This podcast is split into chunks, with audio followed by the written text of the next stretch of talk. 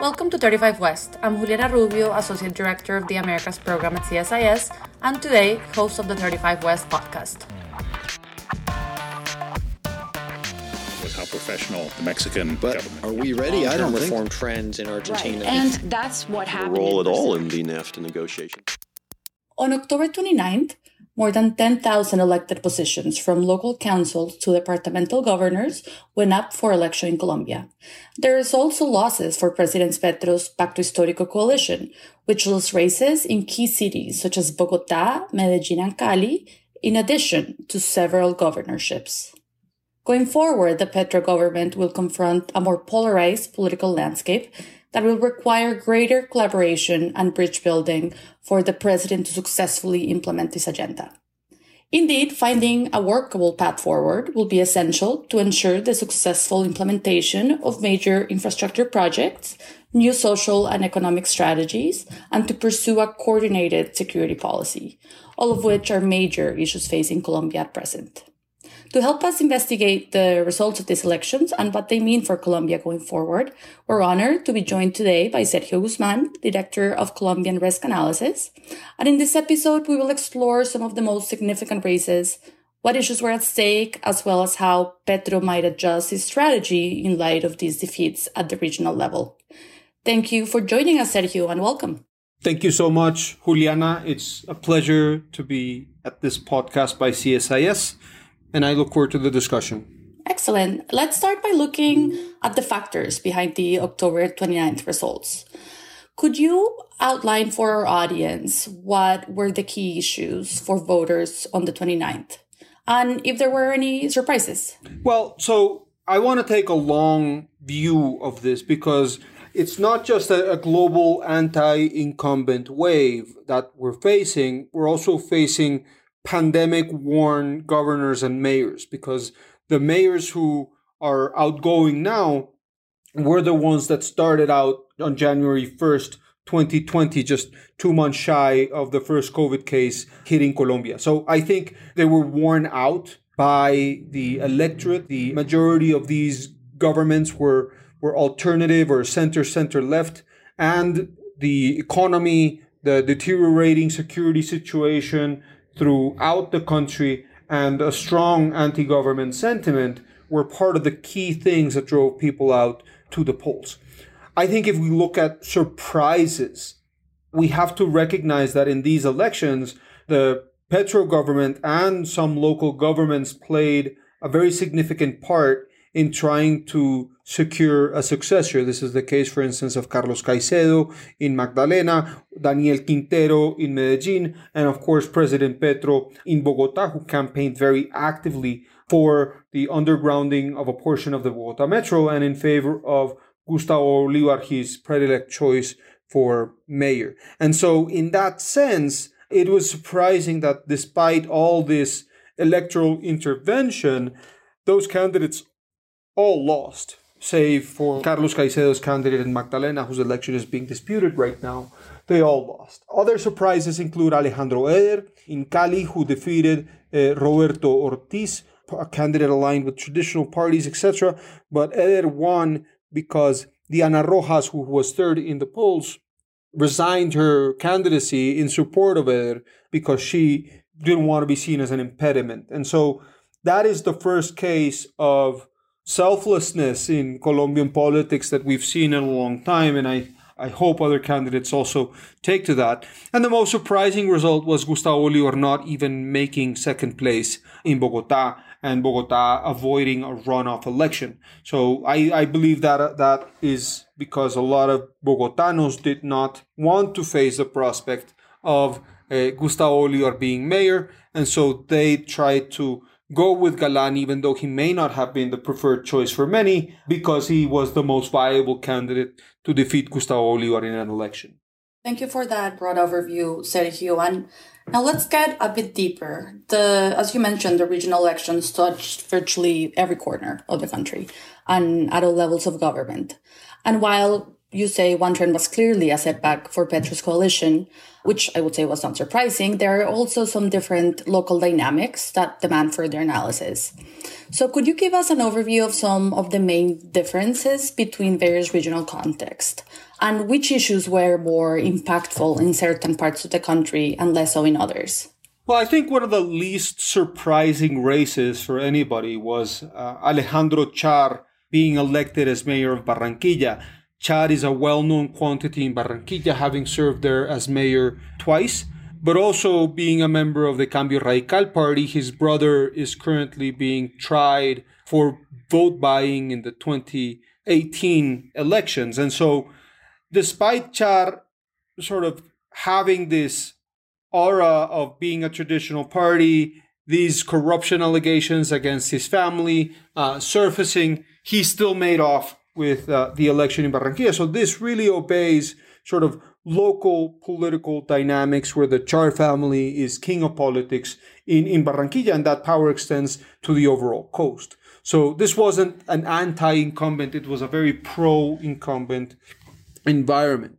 I think another race that is interesting for us to analyze is the race for governorship in Valle del Cauca, where Dilian Francisca Toro, the leader of the U Party, campaigned again be governor, also a known quantity, also with very serious allegations of corruption, but she was endorsed not by one, but by 10 other political parties. So everybody has an opportunity to come out of this election with a win, so to speak. So a lot of parties were able to claim victories, even though they were people from their bread and butter were not on the ballot directly. And so in that sense, in Cali, there was also an anti-incumbent against Jorge Iván Ospina, but there was a pro-incumbent in the Valle del Cauca governorship that also takes us away from this.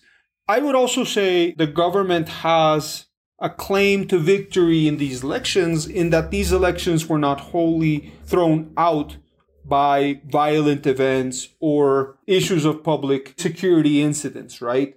And that, I believe, is because the government has signed on to bilateral ceasefires with criminal armed groups and different organizations. And we can criticize that a lot, but the effects of those ceasefires held during the local elections and they, they prevented the elections from being much more violent as many of us had expected. And then finally, I'll, I'll, talk about the polls because we focus a lot on polls here at Colombia Risk Analysis. And one of the main concerns is not that the polls were wrong, is that we didn't have ongoing polls during the entirety of the campaign, and particularly for those secondary and tertiary cities. So perhaps we had a litany of polls for Bogota, Cali, Medellin, and Barranquilla, but very few polls say for cities like Cucuta or Monteria or Villavicencio, Yopal, Tunja, where there were a lot of disinformation or, or, or false polls thrown out by some of the candidates themselves, obviously to, to try to throw the election on their side. So I still think, despite us having robust, almost over 100 polling uh, organizations, we still don't have a lot of public data that allows us to understand public sentiment at the local level in Colombia. Very interesting what you say about misinformation and disinformation. And this is certainly a topic we can't explore in the podcast, in this podcast, but I'm hoping that we will do it in future ones. And looking more broadly at Petro's ideas. So you mentioned that many of the candidates were plagued by a series of scandals. The Petro administration itself has been plagued by a series of scandals and missteps, frankly, that he has personally committed. And I think, and I think we can just agree that, that he's just not popular. But how about the left in general, or more importantly, the progressive ideas his administration promotes? Was this a referendum on those two? Yes. I think President Petro, for a while, has been trying to soften the blow, and most of his followers have been trying to soften the blow. They were very adamant that this was not a referendum on the administration, and in fact, that the administration, the Pacto Histórico, had significantly grown from a handful of mayors and council members to over 70 mayors, 700 council members, 10 governors, and 38 deputies. But I think they're trying to sort of soften the blow and they're trying to put lipstick on a pig here because the majority of the country is being felt as is that this was largely an anti government vote. And the traditional parties, the, Liberal Party, the Conservative Party, the U Party, Cambio Radical Party, managed to have a very substantial lead, both in local elections and the principal mayoralties and governorships throughout the country. And of course, Petro, I think, is cognizant of that, but he can't necessarily come out clean and admit that it was a failure or that it was a referendum against him. So he basically said in a speech, which was very short and read something that is not typical of him, that he would work constructively with all these other mayors. But as soon as that page turned, Petro started tweeting and started retweeting fraud allegations or allegations that traditional parties had bought votes, etc. So you know, the scripted Petro is statesman-like, and the improvised Petro, who's on social media platform X, is very much a different story. So the question is, who are these local mayors going to have to work with? Are they going to work with a pragmatic executor who, through his cabinet, is going to be able to transform Colombia? and, and part of his plans for education reform or healthcare reform or total peace go directly through these local administrations? Or is it going to be a president who strikes a very confrontational tone and seeks to pigeonhole his enemies to portray them as corrupt or party to genocide or to paramilitarism, as he has said of some of his opponents in, in the past. So I do think that is very much a question we have and we'll have to explore as the presidency continues in these three years. When looking at more local dynamics, for instance, in Bogota, we know that Carlos Fernando Galan will be the next mayor. And as you mentioned, Petro's candidate Gustavo Bolivar came in third. And it was surprising because he only won 19% of the vote. And we know Bogota was a stronghold for Petro and for more progressive ideas. And even though Galan has tried to avoid the right left polarization, Many of his proposals, particularly his social proposals, are pretty progressive. Do you think using categories like right and left is maybe becoming obsolete when describing Colombia's politics? I, I, I agree with that categorization. I think in Colombia we now have 37 to 38 different political parties depending on the day and the ideological breakdown between them isn't very clear right? We used to come from a bipartisan liberal conservative dichotomy to a much more explosive security based dichotomy later in the, in the early 2000s. And now we have a hodgepodge of political parties that are much more opportunistic as it comes. With Galan, I think the issue was a lot of people wanted to prevent Gustavo Bolivar from becoming mayor. And it was a real possibility, and President Petro had very openly and unabashedly campaigned in favor of Gustavo Bolivar, promoting ideas such as undergrounding the Bogota Metro, doing seven, six or seven community councils throughout Bogota's uh, peripheral regions, and of course traveling to China to try and get a deal with Xi Jinping to underground a portion of the Bogota Metro all of the things that he failed to capture the vote. And, and that is, you know, also on account of Gustavo Bolivar being a very bad candidate. So I don't think Galan necessarily won. Yes, he won the election on the merits, but also on account of the alternatives being not so good and him being the most viable candidate to defeat Gustavo Bolivar, both in a runoff and in a first round. That a lot of people voted against their first choice and voted for Galan because he was the most utilitarian candidate there was. What that tells about Bogota's support for progressive ideas, I, I'm not sure yet. Bogota is a fairly progressive city, and Bogota does look at, at some of these issues very closely. But for a lot of Bogotanos, this was about having a metro or not having a metro, and Galan offered some certainties that there would be continuity with the current contract and that Bogota's metro would be completed by 2028, something that still remains to be seen. You mentioned Petro's reaction, mostly minimizing his losses, right? But there's no question that his coalition is at a minimum weakened. However, Petro still has more than half his term left to govern and ample opportunity to adjust his political strategy.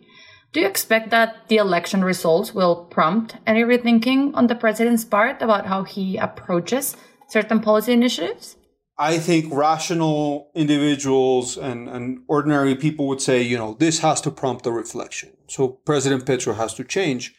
And I don't think President Petro sees things the same way we do. I don't think that he sees this as an opportunity to reshuffle or to make changes to his agenda. I think he sees this as an opportunity of, say, it's now or never.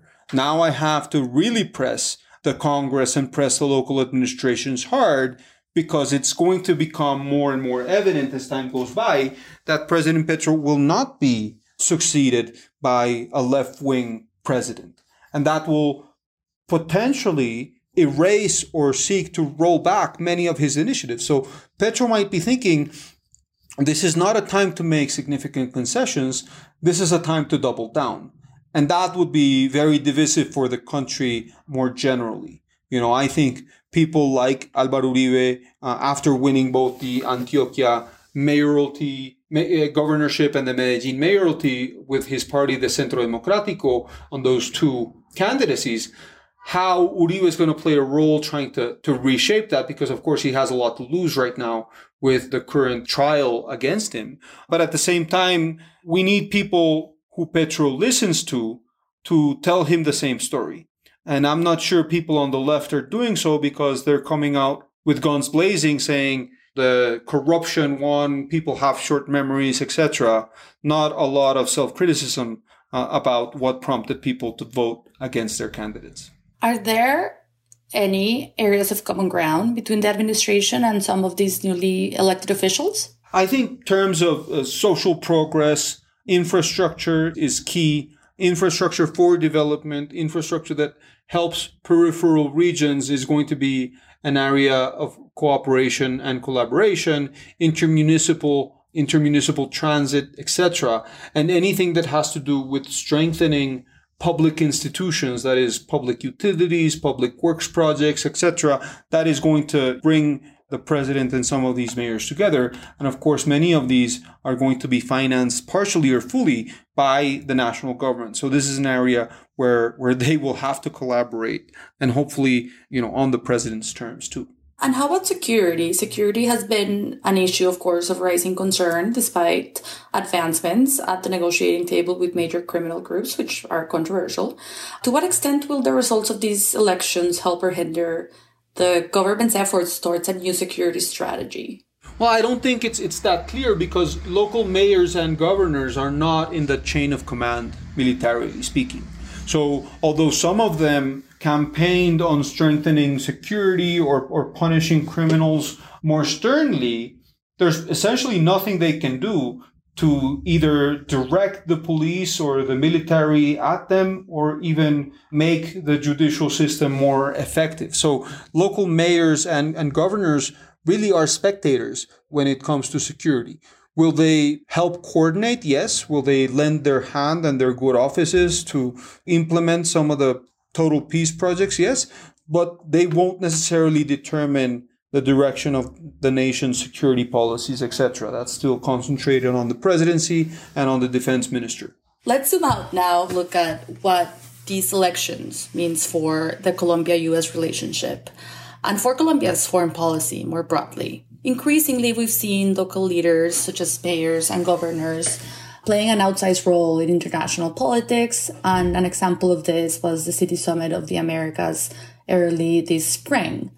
How can some of these new Colombian leaders be expected to assert themselves on the global stage? Or will they? I think it's going to be difficult because, again, foreign policy, the, the president has much more leeway over foreign policy than local mayors or, or governors do. So it's going to be very difficult for us to say there's a clear new foreign policy direction. I, I do think local mayors and governors are an important sort of counterweight to President Petro, but they do not influence, not even one bit, the country's positions on, on the world stage. Maybe what I do think will happen is on sustainable development or renewable energy, energy transition, transportation, smart cities. Those are things that have global agendas and are implemented at the local level. They will have more protagonism.